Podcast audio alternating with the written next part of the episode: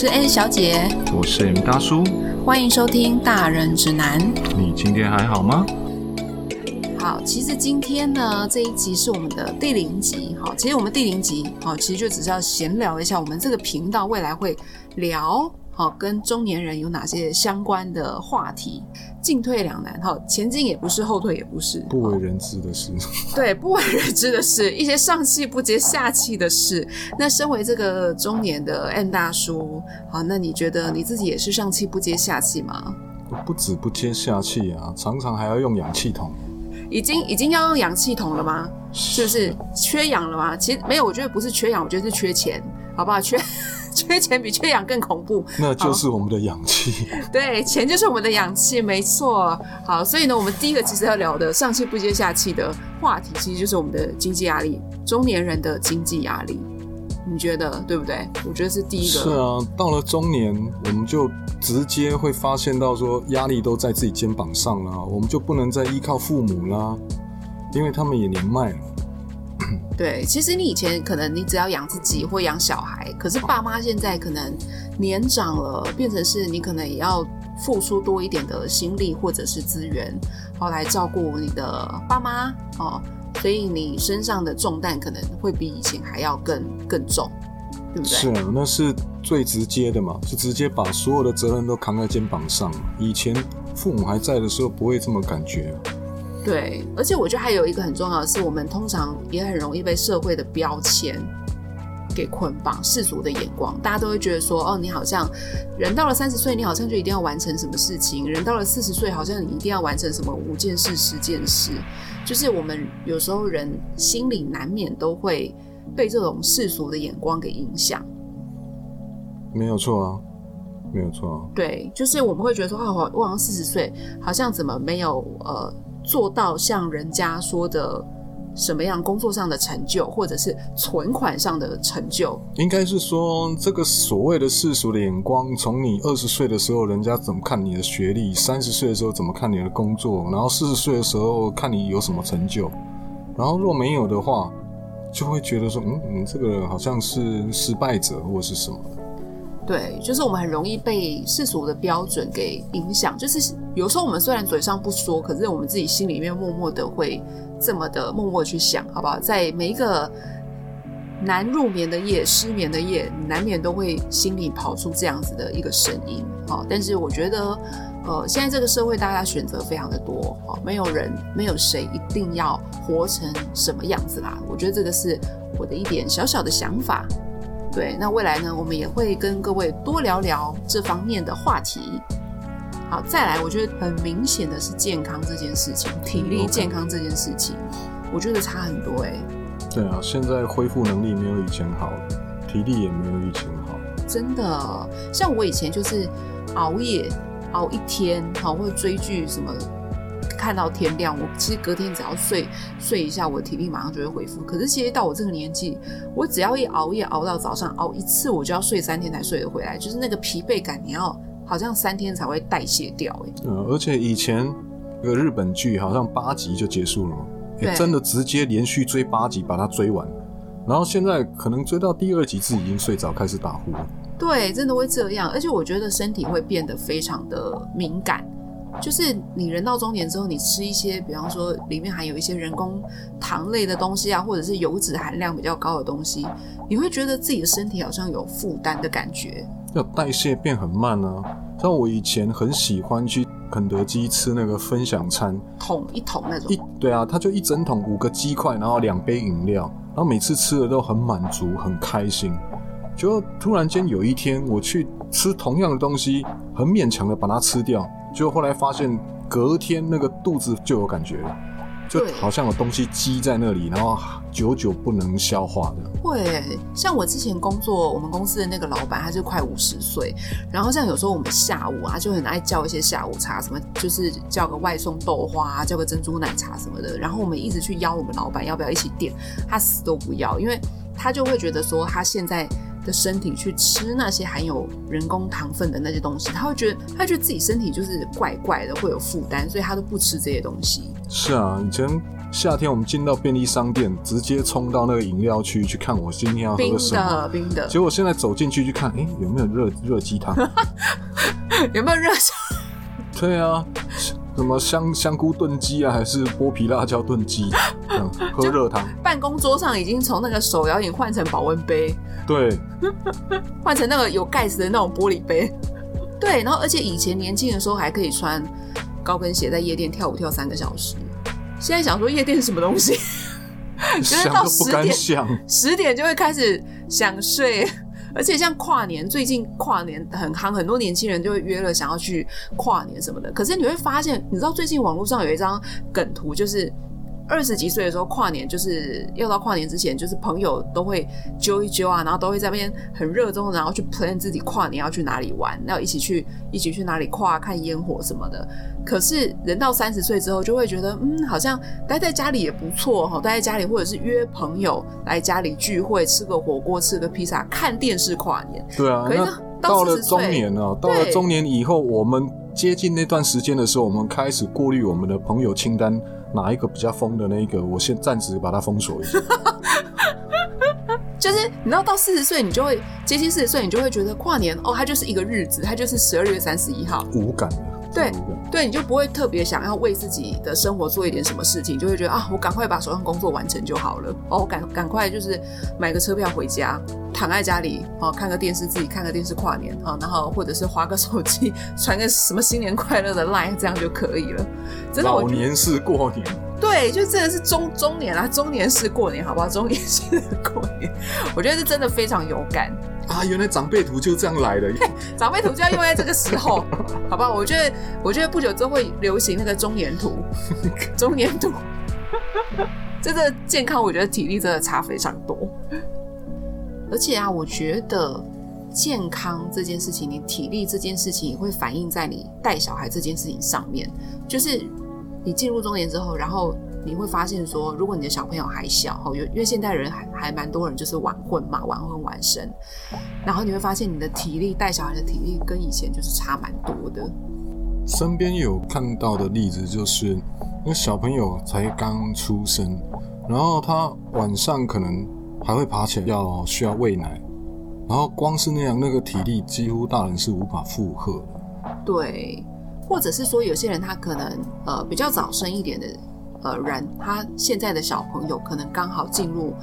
刚刚刚好要念国中，国中时期就开始进入那种叛逆期的阶段。对，那我觉得进入叛逆期的阶段，就是那种升从国小蜕变到升国中这一段的小朋友，他们开始跟父母的关系也会产生一些变化，就是小朋友开始嗯比较不会这么想要依赖父母，然后开始会想要有自己的生活，开始要自己的想法。我觉得这个时候就会出现你知道亲子沟通的问题。对啊，那个想法不同，然后呃说话的方式也不同，多念他几句，他还在那边啊龟缸哎这样子。就他顶嘴，他顶嘴，我们还听不懂他顶什么。对啊，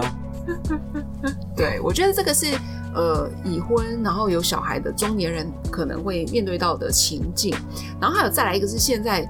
有很多人选择不结婚，哦，像像我自己 A 小姐，我本人就是未婚，然后没有小孩的代表。然后像我最近很有感的就是冻卵这件事情，你知道最近冻卵的广告真的非常的多，就找一堆网红来夜配，好，然后我就会觉得我我自己是是是没有想要冻卵啊，但是说实在的，这个在亚洲里面这边才会有这种压力，因为亚洲人比较协同的观念，你知道？因为如果说是西方人，他真的到时候想要有个小孩，他们领养能够对他们是接受领养的。那亚洲人不是，亚洲就是血统，就觉得要自己的小孩，对，才是生自己的小孩这样子，所以这个思维的差距也很大。对啊，我觉得嗯，未婚然后没有小孩的，你可能就会开始思考女生啦。我觉得女生可能会比较有感，就会觉得说，呃，因为我们毕竟生理的年龄也会有一个期限嘛。哎，其实我再过一两年，我就是也是进入高龄产妇，高龄高龄产妇的标准了，已经在妇产科被认定为是高龄产妇的标准，所以很多人开始会有压力，会觉得说有时间压力嘛，就会觉得啊，那我要不要在呃，比方说在自己生理好适合适合怀孕的这个阶段赶快结婚生小孩。但但其实我觉得对我来讲是还好，因为我觉得自己生活的快乐，然后你可以完成自己想完成的事情，我觉得会比去完成社会想要你完成的事情要来的重要啦。刚好 A 小姐这个直接反映到进入中年整个阶段的一个变化，应该现在是很有感受跟体会。对，真的。好，包含说像刚才有提到的结婚这件事情，那我知道很多女生她可能三十几了，快四十会被家里逼婚，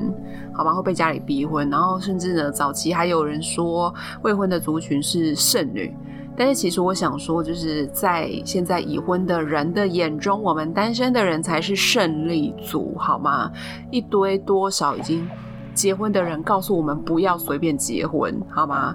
然后还有很多女生，就是现在其实也快过年了，然后很多人他回家之后还会被长辈这样逼婚，但是我觉得我比较幸运啊，就是我们家的长辈其实 都不太敢问，可能是我就是天生生了一个臭脸这样。我觉得如果有哪个长辈敢在饭桌上面直接问我什么时候结婚，我可能先用眼神杀死他。所以目前我们家长辈都是非常的客气，这样子都是还我妈我爸妈甚至可能还要透过就是我的亲戚的嘴来问我有没有男女朋友，哎呃男女朋友有没有男朋友？对，所以我觉得我算是比较幸运的一个族群这样。而且男生其实也是有结婚压力啊，特别在台湾这边，我发现那种压力。绝对不会比女生少，而且像我同事，他是自己本身又是独子，然后他妹妹比他更早结婚，而且生了两个小孩，他的压力一直开始倍增。对，到他结婚才明明才新婚一年哦，他直接跟我表示说，看我单身，好好羡慕。他大概几岁被逼婚，你知道吗？他从三十就开始。那个压力就已经开始每年逐渐增长了。对，其实台湾很多长辈就不是只说，呃，你你下面有个小孩结婚生小孩就好，是男生他们还是会有很传统的观念，就是自己的儿子家里如果不管你下面有几个妹妹或几个传宗接代的责任，对对，就是只要你是男生，家里唯一的男生，你就要传宗接代。我觉得这个真的好辛苦哦，就是你就是匆匆好像匆匆忙忙的。觉得好吧，就是刚好身边有一个人，然后我就跟他结婚了。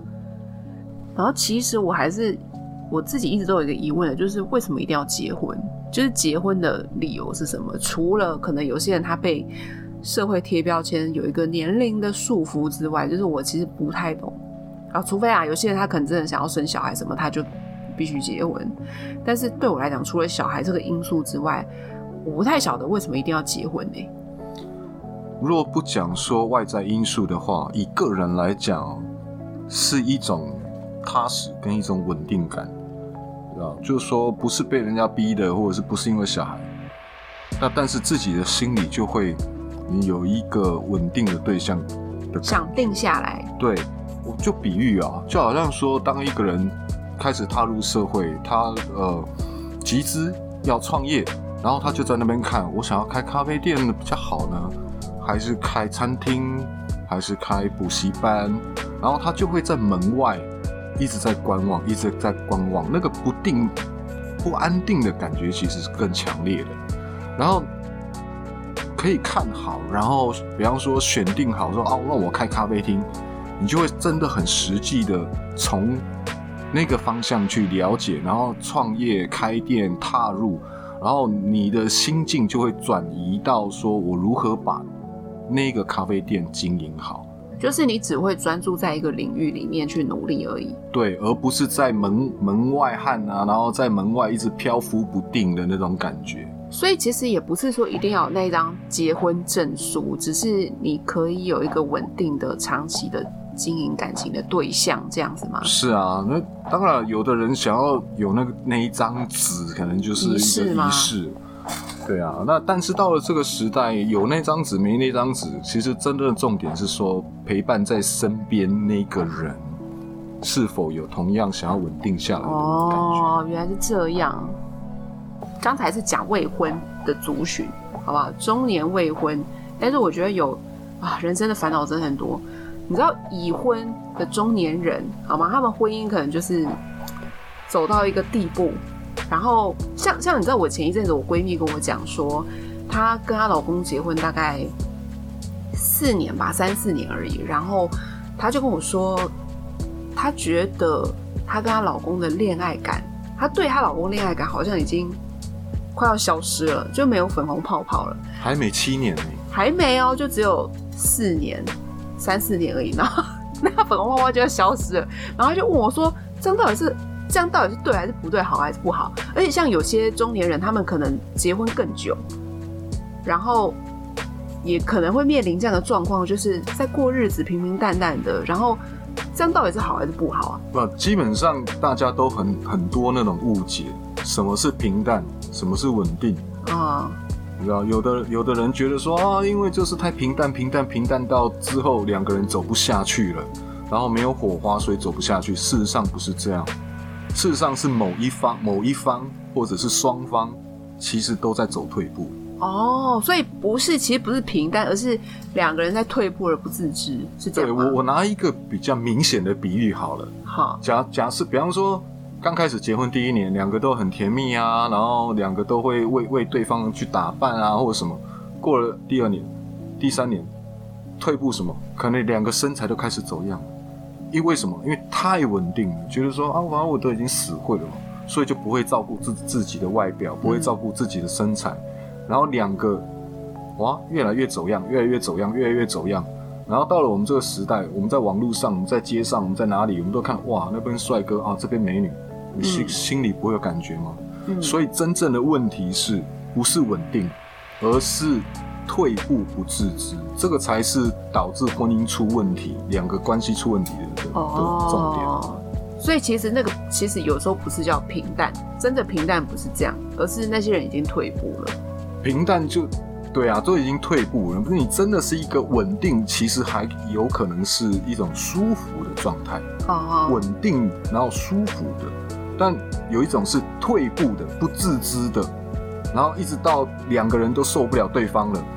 那那才是一个婚姻最大的危机。真的有一些，但有些人的问题是说，他觉得跟这人相处在一起久了没有新鲜感。那是我跟你讲，自己一定也是有问题。嗯，为什么对方不会为你制造新鲜感？哦，因为你对他来讲也已经没有吸引力。他懒得，他懒得为你制造新鲜对感了吗？这这这个两个是这个一定是互相影响的，哦，然后再加上现在外面的比较啦，IG 看得到的啦，YouTube 看得到的啦，哇，人家的那个老公为什么这么帅？对，一感觉就会更差，然后那个心理不平衡越来越大。嗯，那你因为啊，我已经结婚几年了，然后传统告诉我们说，啊，稳定婚姻本来就是这样了吗？就是这样啊，都在骗自己，一直到自己走不下去，或发现说对方因为这件事情，其实他早就在出轨了，很多都是这样的问题。哈哈。而且我觉得有时候新鲜感这个东西，我觉得我之前看过一句话，我觉得很有道理，就是新鲜感。呃，两个人结婚久了，然后有些人他可能会觉得说，哦，那我就是因为没新鲜感了，所以我要出去跟别人找新的人，才叫做有新鲜感。但其实不是，我觉得真正好的新鲜感的定义是说，你们两个人一起去尝试新的事物，一起去尝试新的东西，不管是哦，我们好，那我们一起学打扮或怎么样，或者是我们一起去学，一起有个共同的兴趣，或者去一起去研究什么东西，就是两个人一起去体验一个新的领域。我觉得这个才是新鲜感吧，还好的新鲜感吧。就是说，这个这个，因为对方若是说对方已经，比方说身材变形啦、嗯，啤酒肚都出来啦，所以你自然而然你就不会想要去找他一起去经营这个感觉。哈哈，对啊，不然的话，大家都很误解“新鲜感”这几个字，到底是要找外面往外发展呢，还是跟另一半？其实这两者都可以的，哈，对啊。所以最大的问题不是说啊，我我跟对方哦没有新鲜感，你觉得？你觉得这他误解了“新鲜感”三个字？对啊，对啊，哦，然后就是两个人到最后就走不下去了嘛，就可能会离婚。离婚率高其实不是坏事。我们若回头看的话，我们会发现说，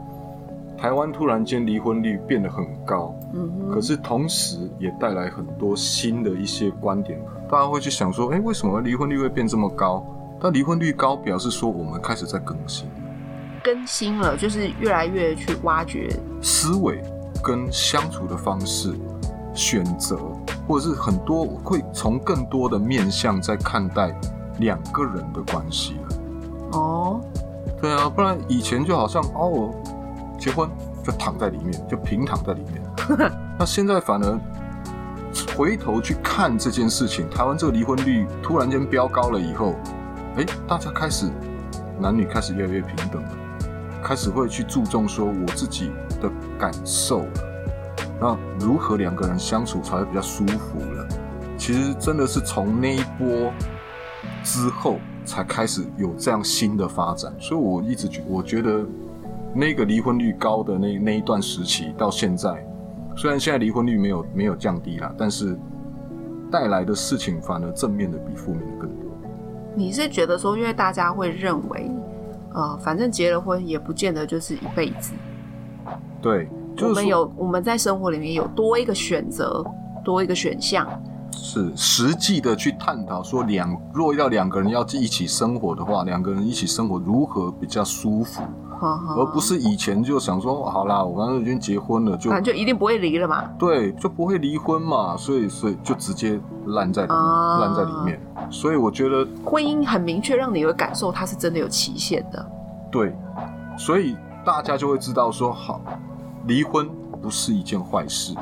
嗯，然后更能够很坦然的去面对自己的心理的感受跟对方的感受。啊、所以我，我觉得这个是一个很大的进步，对啊，两个人的关系的一个要进。我觉得离婚这个现象，不见得是坏事。不是坏事，不是坏事。哦，其实我们之后也会聊到关于离婚这件事情，因为我们知道现在离婚率其实也是越来越高嘛，很多人愿意结婚，但是大家也会很愿意追求自己的想法。对啊，而且我觉得离婚离得漂亮的时候更重要，特别是有小孩，哦，不嗯真的不能因为有小孩，就说啊有小孩，然后就死赖在那婚姻不适合的婚姻里面。那你离婚离得漂亮的时候，小孩的心智也会更健康。对，没错。其实我觉得，只是说，呃，有小孩的婚姻要离婚的时候，可能相较于没小孩的婚姻，可能相较要来复杂一点点，因为你考虑的事情要更多。只是，就是也是不鼓励大家，就是哦，为了孩子，然后就硬死撑在一个不快乐的婚姻里面。我觉得其实小孩都感受得到这件事情啦。我觉得之后我们我我我们之后也会开一集，我们专门来聊离婚这件事，甚至我们还会跟大家聊单亲爸妈，好吗？就是你离了婚之后带着小孩，你再度进入交友市场，好吗？你会遇到的状况是什么？好啊，然后我们会分享我们自己的看法，而且据说 M 大叔的观察，单身爸妈的行情反而是更好的，好吧？不要以以前我们大家可能会觉得说，哇，我离婚带了一个小孩，会不会影响我未来的交友的状况？寻找我的第二春会不会有什么样的困难？其实我们未来会开一集跟大家聊这件事情，好吗？其实我们很多单亲的爸妈还是有优势的，还是有优势的。对啊，我们会跟大家分享如何离婚。真的啊，你就是，而且是在有小孩的情况下，如何离婚离的，然后离得更好，小孩会你如何。跟小孩沟通这件事？对对对，对，我觉得这个超级重要，真的。我们之后会跟大家聊这件事情。好，我们今天讲的这些呃主题，那未来其实我们都会开很多集，好来跟大家聊聊那些中年人上气不接下气的话题。同时，我觉得